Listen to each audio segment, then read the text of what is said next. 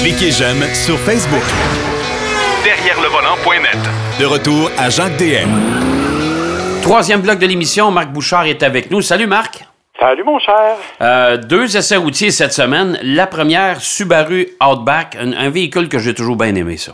Moi aussi. Écoute, j'aime beaucoup le Outback. Euh, c'est ça qui a été complètement refait cette année, mais il faut le savoir. OK? OK. Parce que le gros problème chez Subaru, c'est vraiment le design. Ouais. Euh, notre collègue Denis Duquette avait l'habitude de dire que le département de design de Subaru, c'était une boîte à suggestions sur le bord de la cafétéria. Oui.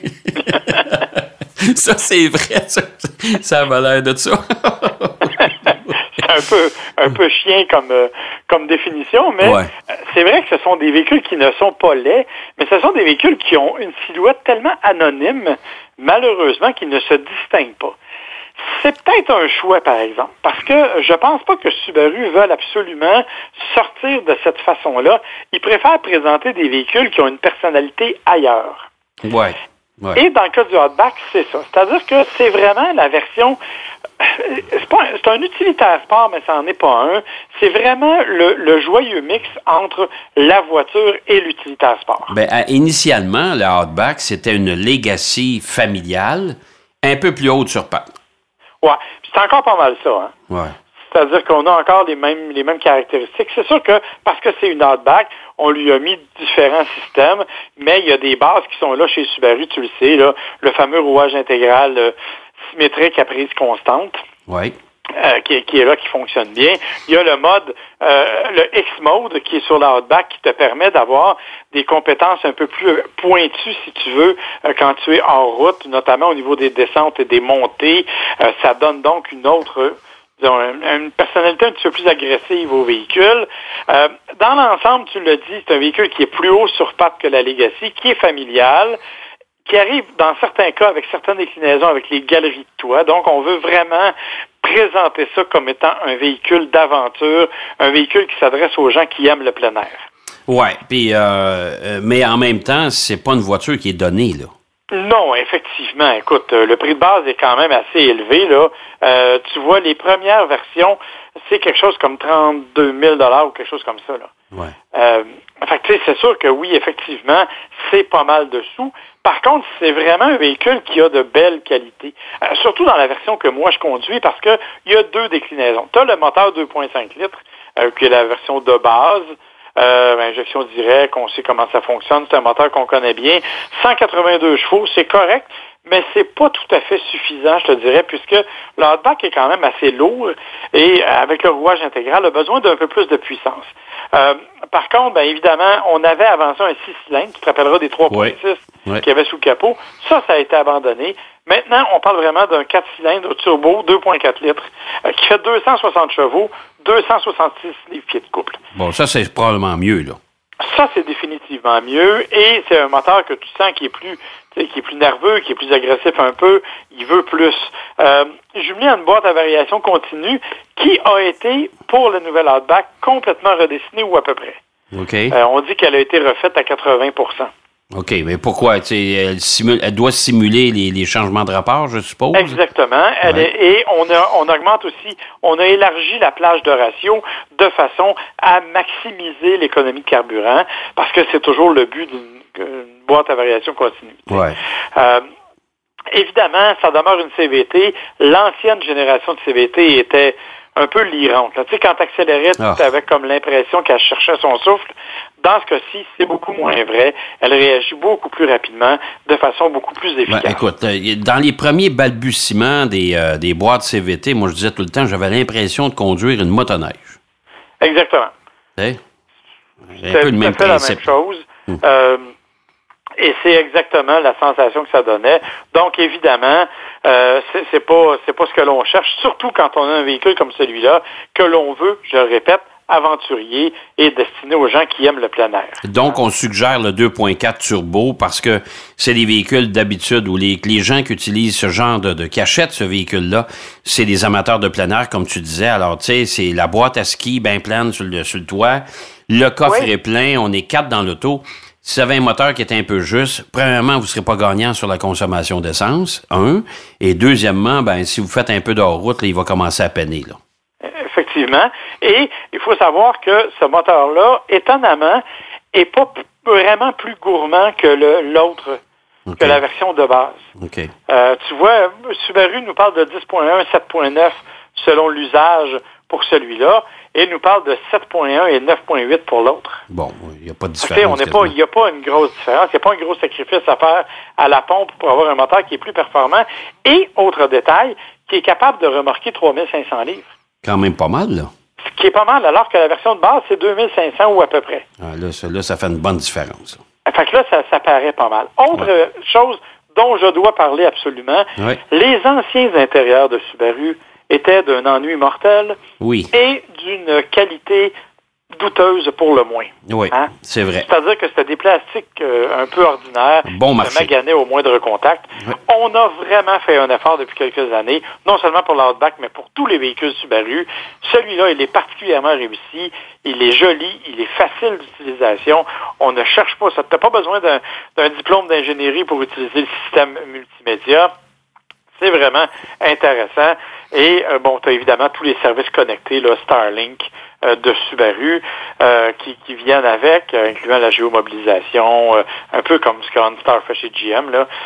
tu as ça. Et bien sûr, la compatibilité Apple CarPlay Android Auto, qui est aussi une bonne chose la seule chose, en fait, où j'ai peut-être une petite réticence, d'une part, ben, évidemment, c'est pas un véhicule qui a une conduite sportive, hein. C'est pas fait pour ça. C'est un véhicule qui est vraiment fait pour aller sur des, sentiers un peu plus accidentés, euh, sans rien d'extrême, mais bon, ça donne évidemment une conduite peut-être un peu moins agressive sur la route ordinaire, un peu moins dynamique sur la mm. route ordinaire, mais c'est tout à fait correct.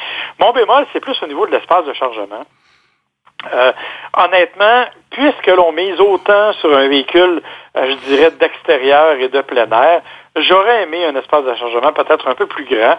Euh, c'est sûr que c'est pas vilain, mais c'est quand même ordinaire au niveau d'un VUS. C'est sûr que c'est un petit VUS, c'est un VUS intermédiaire, disons. On dit que c'est, c'est vraiment une façon de calculer qui est différente. Les chiffres ne peuvent pas être comparés avec l'ancienne génération.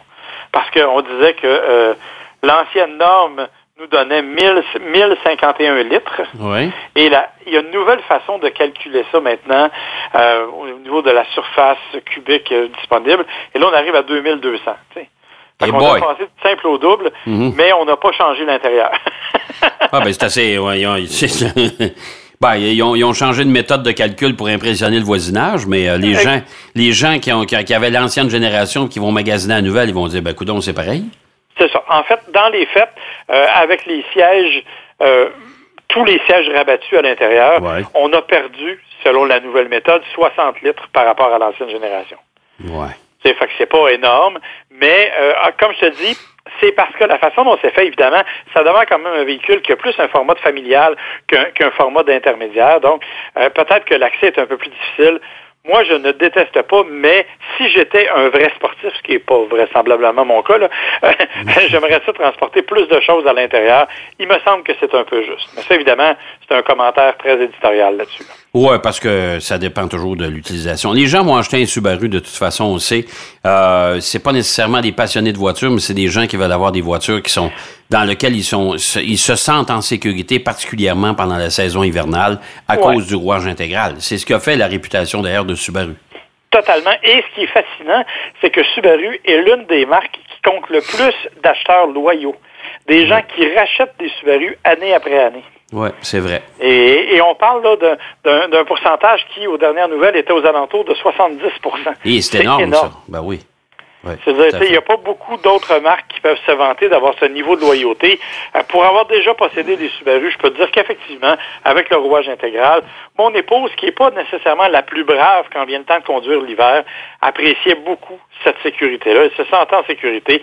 Et je pense que la Outback, de ce point de vue-là, a atteint le même niveau. Honnêtement, euh, c'est un très bon véhicule que moi, j'ai beaucoup aimé suggère le moteur turbo, évidemment, parce que l'autre est un peu juste, mais dans l'ensemble, c'est vraiment un bon véhicule. Bon, mais si là, tu me parlais d'espace, si on va avoir plus d'espace, puis on va accueillir plus de monde à bord, là, on saute du côté du GMC Acadia, qui s'est refait une beauté, d'ailleurs, ces dernières années. Oui, effectivement. Il s'est refait presque au complet euh, depuis deux ans. Euh, c'est un, beau véhicule si on aime le genre. Euh, c'est sûr que bon, on le sait, là, il y, a, comme des déclinaisons dans d'autres, c'est autant chez Chevrolet que chez Buick. il y a des déclinaisons. L'Acadia est à mon sens peut-être le l'étalon dans ce, le maître étalon dans ce monde-là, puisque c'est celui qui a été un des premiers à, refaire son look. C'est un véhicule capable de recevoir jusqu'à 7 passagers selon la configuration. C'est pas un véhicule, euh, comment je pourrais dire, c'est pas un véhicule hyper sportif, hein, si on le sent. Moi, je le classe même pas comme un véhicule utilitaire sport. C'est vraiment comme une grosse familiale. C'est un gros multisegment. Exactement. Et, et, ça lui va très bien. Euh, c'est un véhicule qui arrive avec un V6 310 chevaux dans la version les plus élevées. Il y a un autre moteur aussi qui est disponible, mais dans les versions de base à, traction. Là. Euh, si vous voulez l'intégrale, vous allez arriver avec le V6. Euh, honnêtement, c'est un moteur qui, qui fait tout à fait le travail. Rien à redire. En fait, la grande qualité de ce véhicule-là, c'est qu'il est homogène il est bien fait, il est bien équilibré. C'est pas, je te l'ai dit, quelque chose qui va te donner des sensations n'en plus finir au niveau de la conduite, mais comme véhicule familial, c'est vraiment très bien. Beaucoup d'espace à l'arrière, facile d'accès, un intérieur, un habitacle qui est bien fait, qui est bien pensé, avec une belle qualité de finition. Euh, chez GM, on a un système multimédia que tu connais qui est le même à peu près partout, qui est assez facile d'utilisation, sauf que ce qui m'agresse un peu, c'est qu'il n'y a pas de système de navigation. Il faut compter sur soit téléphone intelligent que l'on branche, ou soit sur le fameux système OnStar qui me fait bouillir de, de, rage à chaque fois que je m'en sers. Oui. Mais euh, pour le reste, honnêtement, il y a peu à dire négativement sur ce véhicule-là qui s'est avéré euh, confortable, avec une bonne consommation d'essence et qui m'a permis de, me promener comme je voulais dans la neige et ailleurs sans difficulté. Ce qui est important de mentionner cependant, c'est que si vous décidez de monter sept personnes à bord, arrivez pas là avec chacun deux grosses valises parce que vous n'aurez pas de place pour les mettre. On C'est ce que je pour dire.